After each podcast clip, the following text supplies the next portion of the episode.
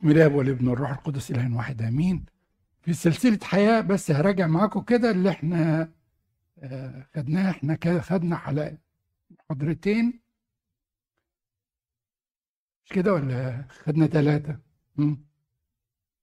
طب اتنين زي بعض عشان خاطر أنا صح طيب الشخصية الأولانية اللي تأملنا فيها كانت؟ أه شخصية مين؟ بالضبط كده يوسف النجار. الشخصية الثانية إبراهيم شكرا نسرين واتعلمنا من يوسف النجار. مش هتقل عليكم بقى أحسن أنا عارف إن كلنا بننسى يعني. اتعلمنا إيه؟ ها؟ الستر. إحنا نستر. اتعلمنا إيه كمان؟ الهدوء. نبقى بالنا طويل شوية. وتعلمنا منه تواضع. أما أبونا إبراهيم بقى فتعلمنا منه حاجتين. اتعلمنا منه المحبة والشفقة وده اللي خلى ربنا فعلا يختاره ويبقى هو أبو الآباء. وبعدين اتعلمنا منه. أهم حاجة وده كلنا بنتكلم عليه الإيه؟ ها؟ الإيمان.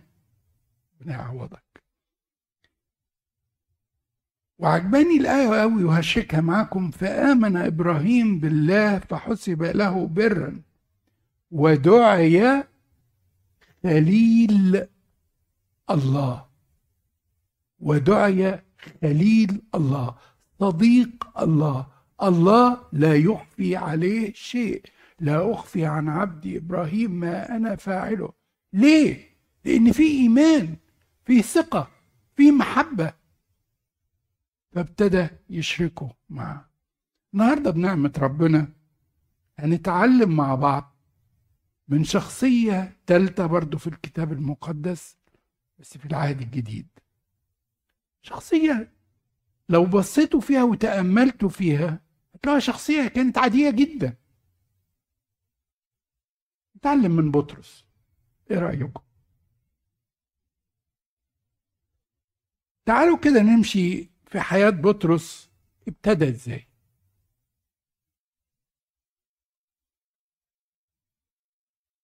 بطرس ما راحش للمسيح على طول. لكن مين اللي وداه؟ فاكرين مين؟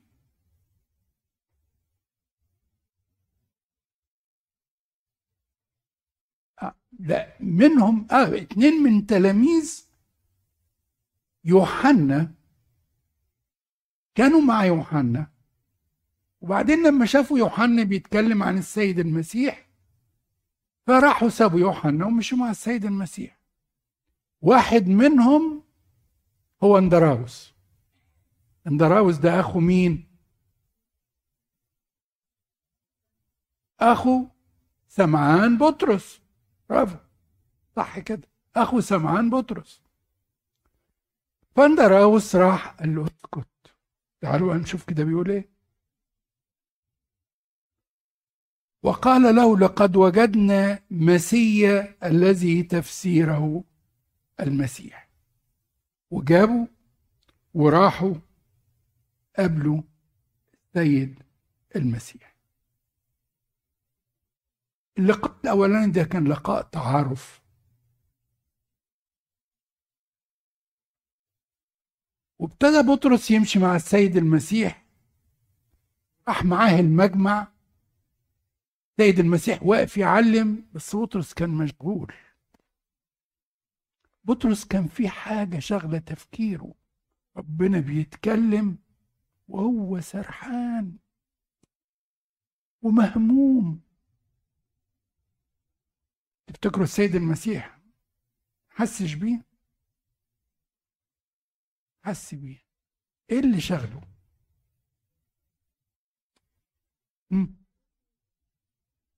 حماته. حماته كانت مريضة. فبعد السيد المسيح مخلص قال له تعالى يا بطرس تعالى. وراح معاه البيت ودخل وشاف حماده.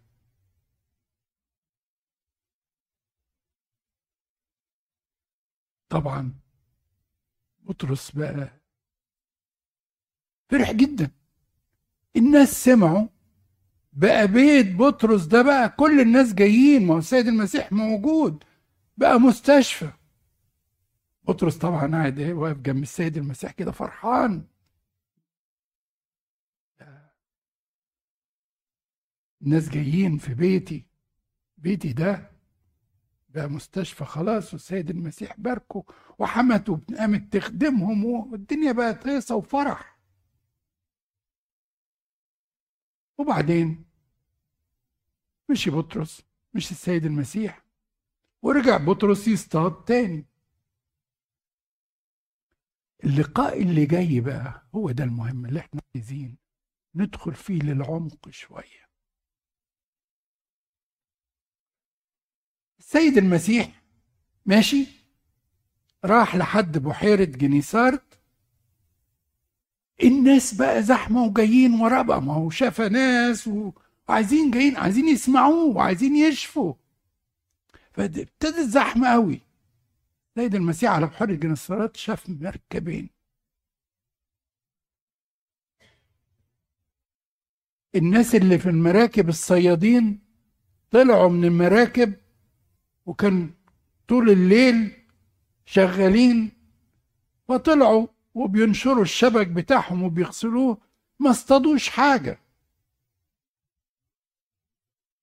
فزعلانين. السيد المسيح حس الناس زحمة أوي. راح داخل سفينة بطرس. قال له يا بطرس ابعد شوية. فبعد بالمركب شوية وابتدى السيد المسيح وهو في المركب عمال يعلم بقى الناس اللي على الشاطئ ناس كتير أوي. سيد المسيح عمال يعلم وبطرس قاعد حاطط إيده على خده وزعلان. عمال يسمع الكلام بتاع السيد المسيح بس مخه شغال. عمال يفكر. تفتكروا كان بيفكر في إيه؟ نعم؟ ما اصطادش حاجة طول الليل. طبعا السيد المسيح مال يعلم الناس لكن فكر حاسس بمين؟ حاسس بكل واحد من الموجودين وحاسس ببطرس اللي عمال يفكر. بعد ما خلص قال له بطرس ادخل إلى العمق وارمي الشبك. إيه؟ ادخل إلى العمق العمق يبقى فيه سمك. يعني والدنيا نهار كمان. الصيادين بيصطادوا بالليل والدنيا نهار ندخل للعمق وبالنهار.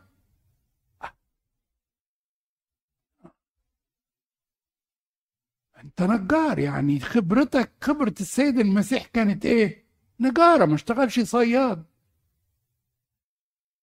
ولكن على كلمتك ألقي الشبكة. على كلمتك أنا واثق فيك خلاص. ورمى الشبكة.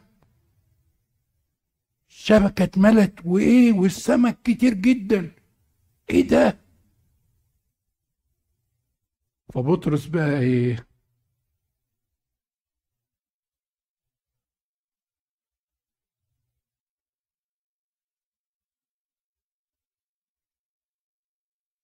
قال له يا رب إيه ده؟ أنت في سفينتي؟ وأنا؟ أنا رجل خاطئ أخرج من سفينتي لأني أنا رجل خاطئ. ما استحقش إن أنت تكون معايا جوه في السفينة. وما استحقش اللي أنت بتعمله ده معايا كله يا رب. وكان هذا هو اللقاء الذي بعده كرس نفسه بطرس يمشي مع السيد المسيح. مش عشان شاف حماته أو عشان سمعه. لكن لأنه اكتشف نفسه أنه غير مستحق فقال له تزعلش تعالى وأنت هتكون معايا صياد للناس.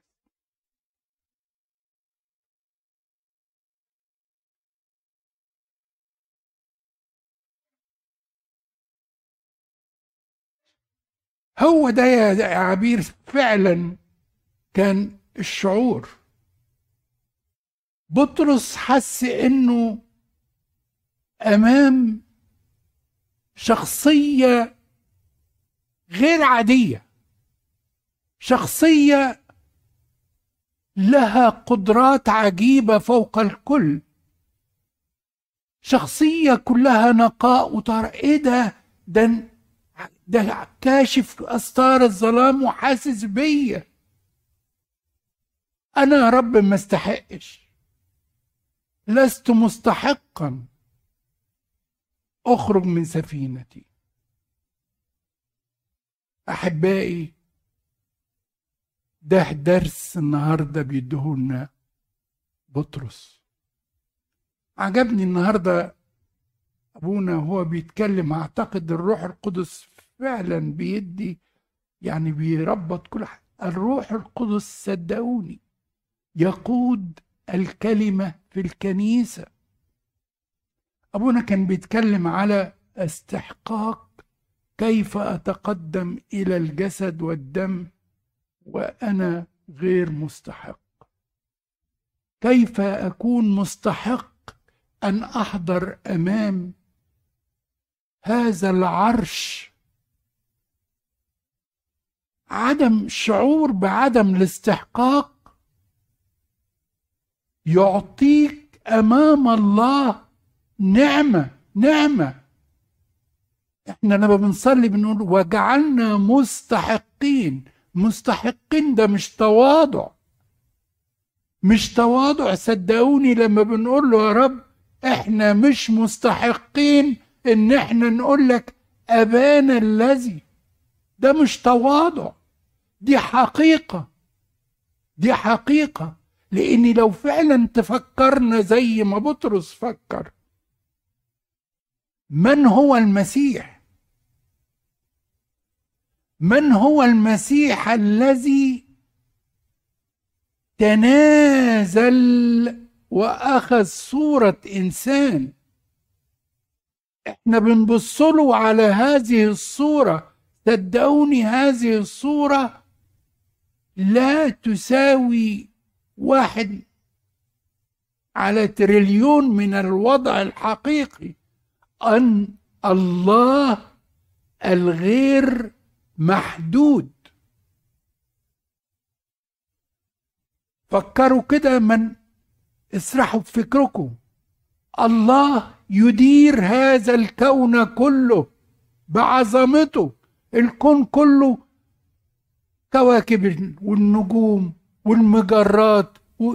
إيه ده إيه ده إيه ده إيه ده؟ وبيدور عليا أنا أنا ويشتقي أنا.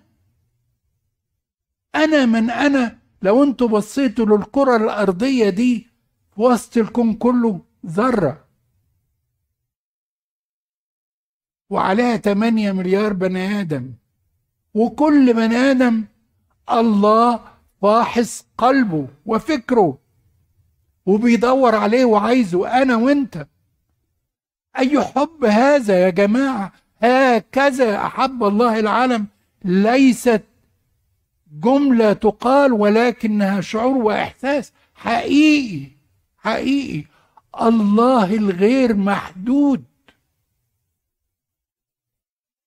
الذي تقف أمامه الملائكة. ورؤساء الملائكة وكل القوات المقدسة. ألوف ألوف. وربوات ربوات. واقفين قدامه يسترون وجوههم من بهاء عظمته. وبعدين يقول لي أنا تعالى أنت ابني. إيه ده؟ أحبائي حينما نقف أمام عرش الله صدقوني رهبة رهبة لا يمكن أن يشعر بها إلا من يفتح الله قلبه وعيناه لكي يرى ذلك المجد العظيم. مشاعر إنك أنت تقف قدام الجسد والدم لا يمكن ابدا أحبائي إن إنسان يقدر يحس بيها إلا لما يدرك تماما من هو الله ومن هو ها وهذا الحب الذي احب لي وليك وإنه يريدك. فأنت لما بتقول له أنا غير مستحق. أنا غير مستحق أن أدعى لك ابنا وأنت بتقول لي قول لي أبانا الذي في السماوات. أي حب هذا يا رب اللي أنت بتحبني بيه؟ بطرس شعر بهذا وقال له اخرج من سفينة يا رب. أنا غير مستحق إن أنت تدخل سفينتي. يا ريتنا يعلمنا بطرس إن إحنا النهارده لما نقف قدامه نغمض عينينا فعلا واقفين أمام العرش العظيم الذي سيدين العالم. وسيعطي كل إنسان حسب أعماله. اكتشف بطرس نفسه حينما وقف أمام السيد المسيح. وحينما كان يسمع الكلمات وهو بيعلم الناس حس إنه وأنا مين أنا عشان أبقى جنب السيد المسيح أنا مين أنا؟ إني رجل خاطئ.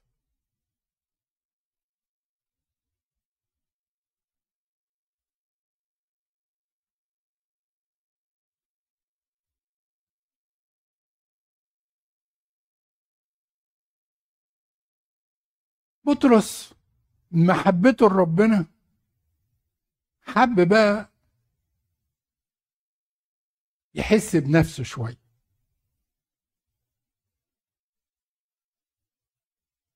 ففي موقف من المواقف وهو في بستان جاسيماني طبعا في مواقف كتيرة جدا بس أنا هنختصر عشان الوقت بتاع حضراتكم. وفي بستان جسيماني وجاي يهوذا ومعاه الجنود ومعاهم وهيقبضوا على السيد المسيح. فراح بطرس مطلع سيف وقطع ودن رئيس آه، خادم رئيس الكهنة.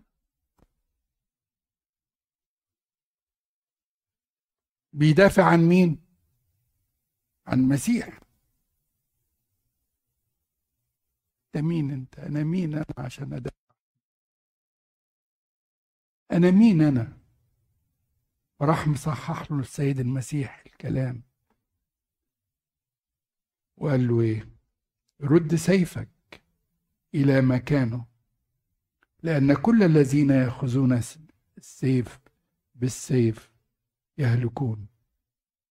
أتظن أني لا أستطيع الآن أن أطلب إلى أبي فيقدم لي أكثر من اثنى عشر جيشا من الملائكة.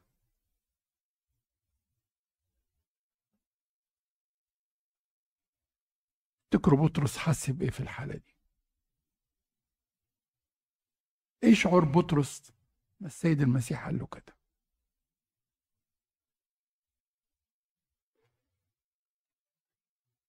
أبدى حبه للمسيح ولكن حس بإيه بالظبط أنا مين؟ أيها منال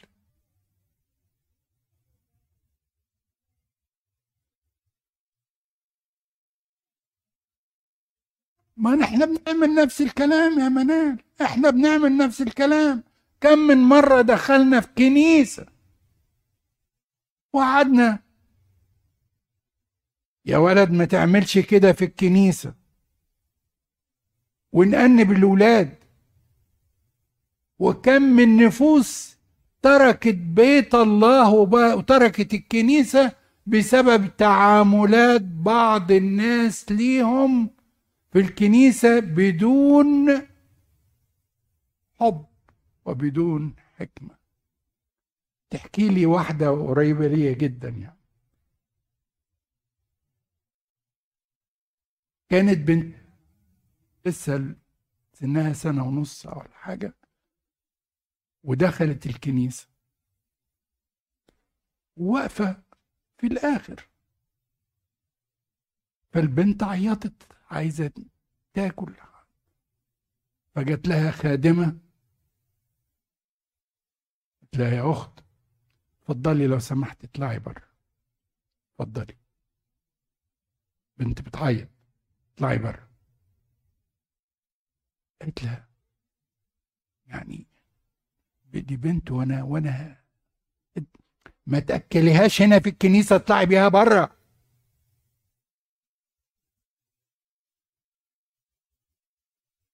لولا إن هذه الأخت عندها رصيد من الإيمان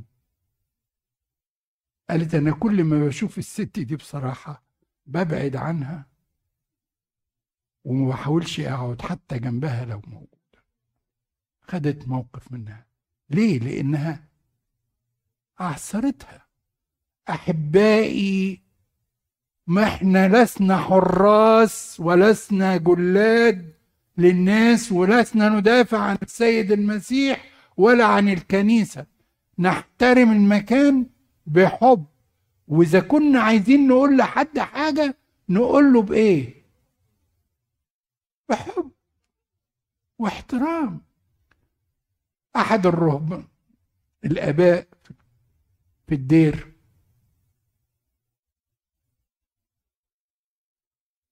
بصوا لقوا كده في راهب كل ما يدخل الكنيسة أول ما يدخل ينام. وينعس لحد ما القداس يقرب يخلص يصحوه عشان يتناول. فالرهبان قالوا إيه ده؟ هو جاي ينام جوه في الكنيسة. إحنا نروح نشتكي بقى لرئيس الدير. ناي ده نا لا بينام نام ينام حقيقي فقالوا لا مش معقول يقعد كده في بيت ربنا يعني وقاعدين والجسد والدم وده نايم. تفتكروا رئيس الدير قال لهم إيه؟ قال لهم يا ولاد ده ده أنتوا عارفين نايم ليه؟ ده مرتاح على صدر يسوع ونايم في حضنه. سيبوه سيبوه سيبوه مع المسيح. ده بيت بيت بيحلم مع يسوع. لما يجي وقت التناول هيتناول. وتعلموا هم إني لا يدينوا أحدا عشان إنه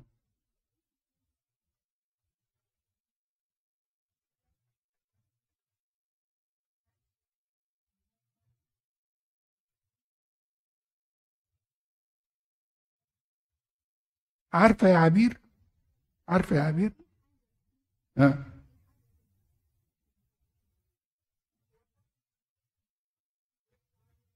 بالظبط بالظبط أيوه أيوه. ب... أنت ما أنت قلت الحل الصح كده. بدل ما تقول لها اخرجي بره مش عارف إيه بتاع. لا ممكن أساعدك. الولد البنت عايزة حاجة أكلها لها. طب أنا ممكن أشيلها عنك وطبطب أنا عليها؟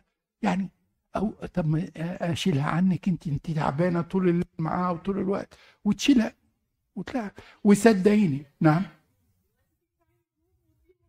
وفي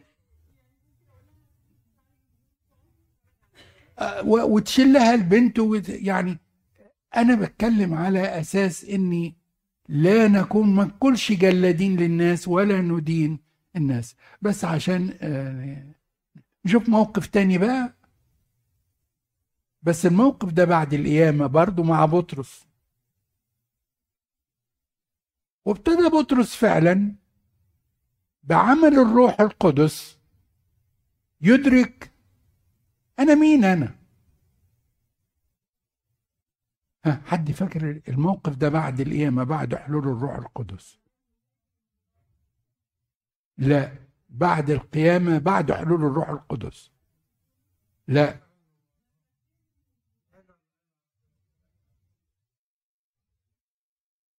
لا ده هي موقف حصل وقال له أنا أنا مش هقربها لكم؟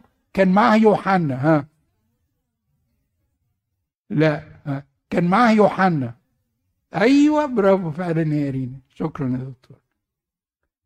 داخلين وقت صلاة الساعة 9 آه، وقت صلاة الساعة 9 وراجل أعرج على باب الهيكل والراجل عايز حسنة منهم يعني. هم داخلين. الراجل بقاله 40 سنة على فكرة مولود أعرج مولود أعرج. الكتاب المقدس بيقول كده الرجل الأعرج من بطن أمه منذ أكثر من 40 سنة. فبطرس ويوحنا قالوا له يعني بص لنا انظر إلينا. فبص لهم افتكر إنه هيديهم حاجة يعني. فما لهمش عطوا حاجة. فبطرس قال له إيه؟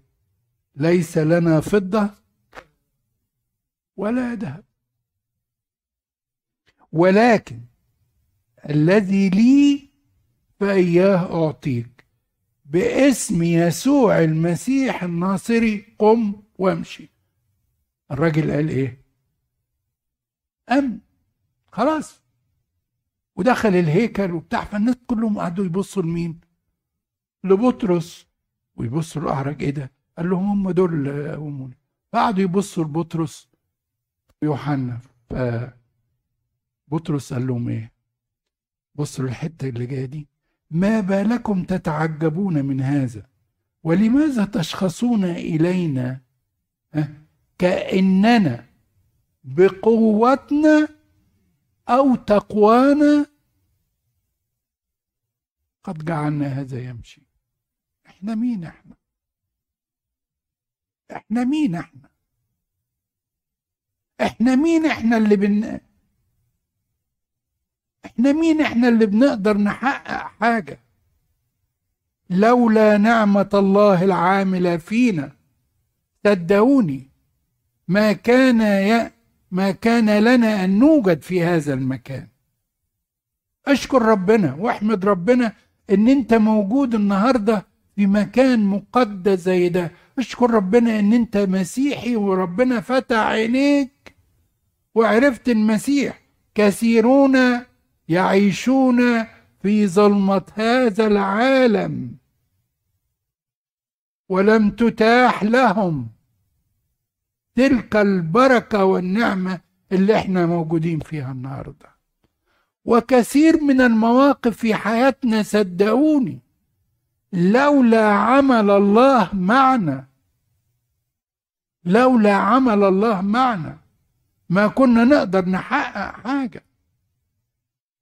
مواقف كتيرة جدا في حياتي وفي حياتكم. لو قعدتوا تتأملوا فيها وتبصوا لمن صنع هذا هو ليس لأنا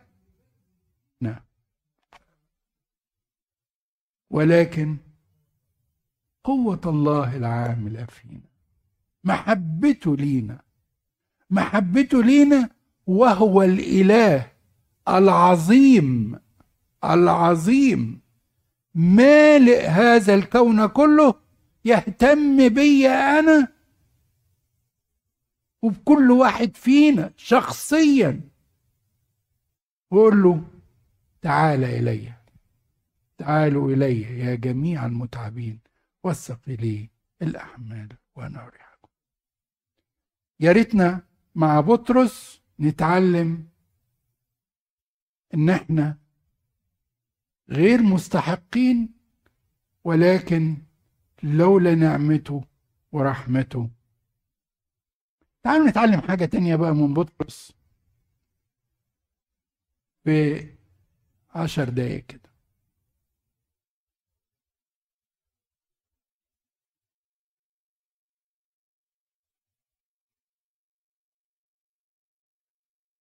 في معجزة اللي إحنا اتكلمنا عليها اللي هي معجزة صيد السمك وبطرس في الآخر طلعوا من السفينة وابتدوا آه تركوا السفينة وبيقول لك وتركوا كل شيء وتبعوه. تركوا كل شيء وتبعوه. وتمر الأيام وبطرس ماشي مع السيد المسيح والتلاميذ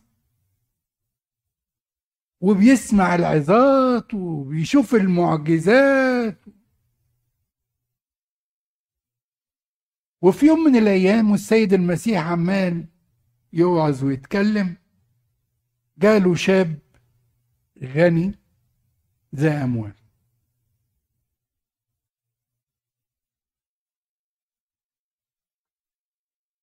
وجاب يسأل السيد المسيح دي تلاقوها في آه، متى؟ أصح 19 فقال له أي صلاح أعمل لتكون لي الحياة الأبدية فرد عليه السيد المسيح وقال له إن أردت أن تكون كاملا فاذهب وبيع أملاكك واعط الفقراء فيكون لك كنز في السماء. فلما سمع الشاب الكلمة مضى إيه؟ حزينا اغتم. لأنه كان ذا أموال كثيرة. صعب. صعب عليه. صعب السيد صعب عليه السيد المسيح. السيد المسيح قال إيه؟ الحق أقول لكم أنه يعسر أن يدخل غني إلى ملكوت السماوات. مرور غني من ثقب إبرة.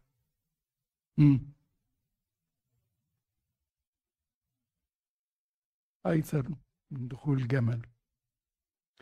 فلما سمع التلاميذ بهتوا جدا مما قال. وقالوا في بعضهم كده. طب مين بقى اللي هيخلص؟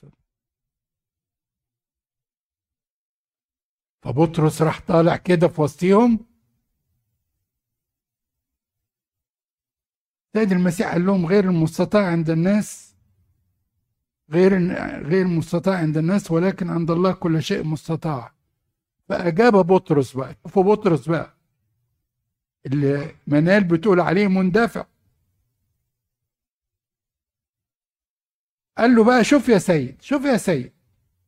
فأجاب بطرس حينئذ وقال له ها نحن قد تركنا كل شيء وتبعناك فماذا يكون لنا؟ ها نحن قد تركنا كل شيء. انت سبت كل حاجة يا بطرس؟ تركت كل شيء وتبعناك فماذا يكون لنا؟ سيد المسيح عارف طبعا. كل واحد ساب إيه؟ ومع ذلك ما أحرجوش. ما أحرجش بطرس. زي ما بيحرجنيش وبيستر عليا وبيستر عليكم وما بيحرجكوش قدام الناس زي حالاتي.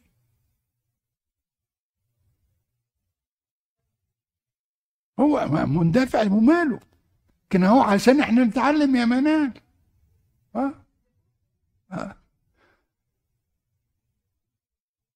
فالسيد المسيح قال له إيه؟ الحق أقول لكم إنكم أنتم الذين تبع تبعتوني في التجديد. متى جلس ابن الإنسان على كرسي مجده؟ تجلسون أنتم أيضا. على الإثنى عرش كرسيا تدينون اسباط إسرائيل الإثنى عشر وكل من ترك بيوتا أو إخوة أو أخوات أو أبا أو أما أو امرأة أو أولاد أو حقولا من أجل اسمي يأخذ مئة ضعف ويرث الحياة الأبدية. في انجيل لوقا نفس القصة بس السيد المسيح بيكمل ويقول إلا ويأخذ في هذا الزمان اضعافا كثيرة وفي الدهر الآتي الحياة الأبدية. ليس الغنى لا لا لا لا لا. ما نظرة الغنى. بالظبط كده. الله لا يترك نفسه مديون لأحد. وليس الغنى بلاء أو خطية ولكن محبة المال محبة الغنى السعي وراء المال. صدقوني كل اللي بيجري ورا العالم بيسيبه بيسيبه. اللي ما بيسيبوش دلوقتي بمزاجه هيسيبه بمزاجه غصب عنه. فاللي بيسيب حاجة لأجل المسيح النهاردة حبا فيه ما بيسيبهاش هنا. دي بتطلع له فوق. في الحياة الأبدية. هياخدها ليس كل اللي بتتركه أو بتسيبه. أو من أجل المسيح بتغصب نفسك عليه وتسيبه. إن كان مال إن كان محبة مركز إن كان سلطة إن كان إن كان إن كان لأجل حبا في المسيح. ممكن جدا تبذل مجهود أو تتعب شوية حبا عشان تخدم حد أو تخدم إنسان أو تخدم مكان أو تخدم شخصية. حبا لأجل المسيح ما تبصش للإنسان. ثق إن ده موجود عند الله والله لا ينسى تعب المحبة ابدا. فيش حد ساب المسيح ساب ترك حاجة لأجل المسيح والمسيح ما عوضوش أبدا. وإن لم يكن يعوضوا على الأرض بالسلام والفرح هيعوضوا في السماء. مجد لا يمكن أن يدنى منه.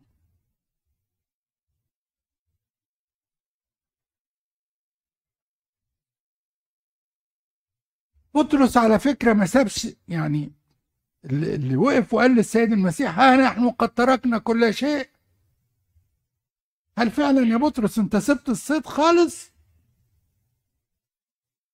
ما سابش الصيد. بدليل ده المسيح قام وشافوه ولمسوه وكالوا معاه ونزلوا هلم تعالوا نتصيد بقى. يفرفشوا يتصيدوا. راح يصطاد فظهر لهم المسيح ومن هذه اللحظة فعلا بقى ابتدوا ينتظروا الروح القدس وحل عليهم الروح القدس واقروا بقى بعد كده بقى إيه اللي حصل مع بطرس؟ في أعمال الرسل. تأملوا كده في حياة بطرس الجميلة. بعد حلول الروح القدس. بقى بطرس شخصية تانية خالص. خلي بالكم إن بطرس كان متجوز على فكرة. آه يعني حماته آه طبعا. آه الكتاب المقدس على فكرة ما ذكرناش كتير عن التلاميذ من اللي كان متجوز ومين مش ما كانش متجوز. يعني بسيط جدا اللي نعرفهم. لكن كتير من التلاميذ كانوا متجوزين وكان لهم أسر وكان لهم أولاد. لكن لم يذكر لنا الكتاب المقدس عنهم ولا حتى تاريخ الكنيسة. كانوا إيه وضعهم قبل ما يبقوا كارزين وتلاميذ السيد المسيح. لأن الكتاب المقدس والكنيسة تركز على ما بعد ما بعد. ننسى ما هو وراء ونمتد إلى ما هو قدام. وده اللي عايزه ربنا منا. ننسى اللي فات ونبتدي من جديد. نترك كل شيء. كل ما يمكن أن نقدمه للآخرين لأجل اسعادهم موجود في السماء. هتنالوا البركة بتاعته. بطرس بيقول لنا النهارده نحن غير مستحقين حتى للنعم والخيرات اللي لينا بطرس بيقول لنا النهارده إحنا مش حراس ولا ندافع عن الآخرين ونهنهم ولكن بحكمة نتصرف. بطرس بيعلمنا اتركوا لأجل المسيح وحبا في المسيح هتنالوا مجد وفرح في السماء. بركاته القديس بطرس تكون معنا. آمين.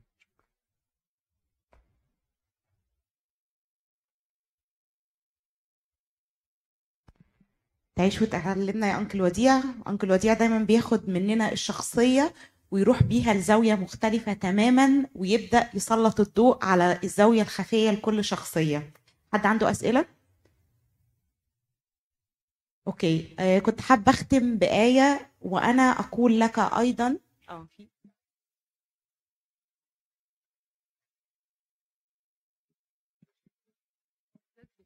شافوا لما كان ماشي على البحر وشافوا لما رمى الشبكة واخدة بالك؟ هل كان ضعف منه لما أنكر المسيح ثلاث مرات؟ الطبيعه آه، البشرية زي ما عبير قالت هو انكل وديع هو هو رجع ورا بقى هو كان المفروض يرد لنا على السؤال دوت قبل ما يختم. اتفضل يا انكل طيب.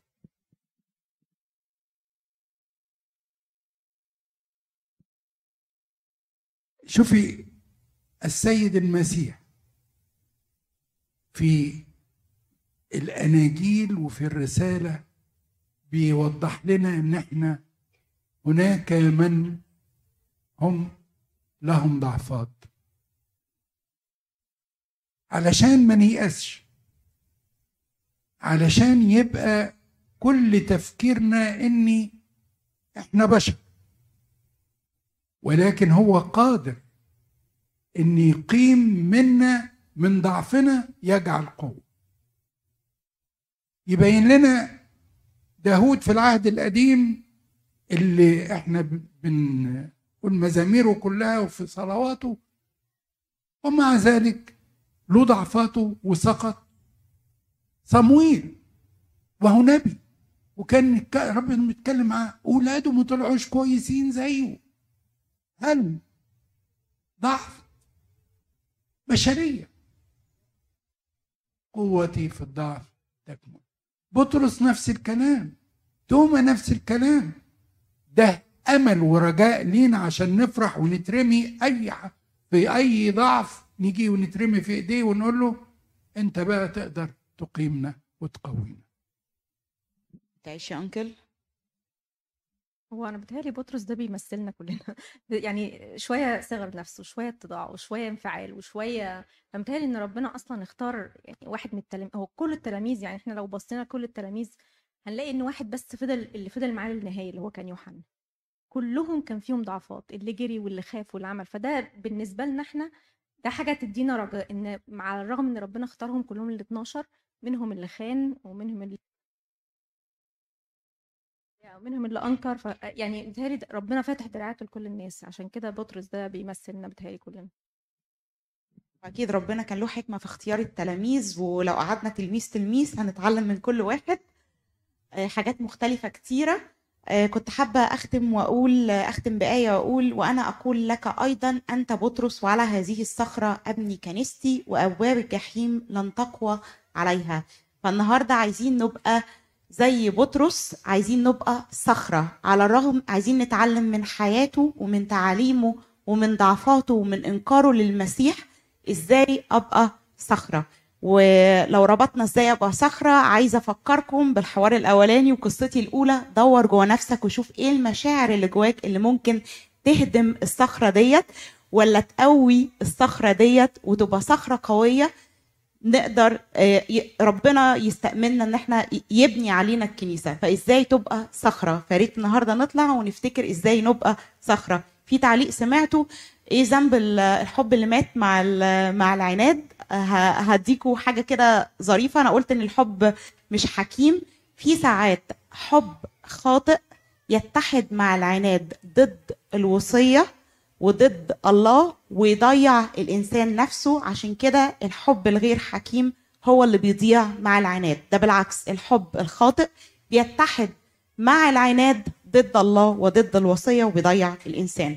فريت نتعلم النهارده ونفتش جوانا نشوف إيه المشاعر اللي جوانا وإزاي أبقى صخرة يبني عليها كنيسة ربنا.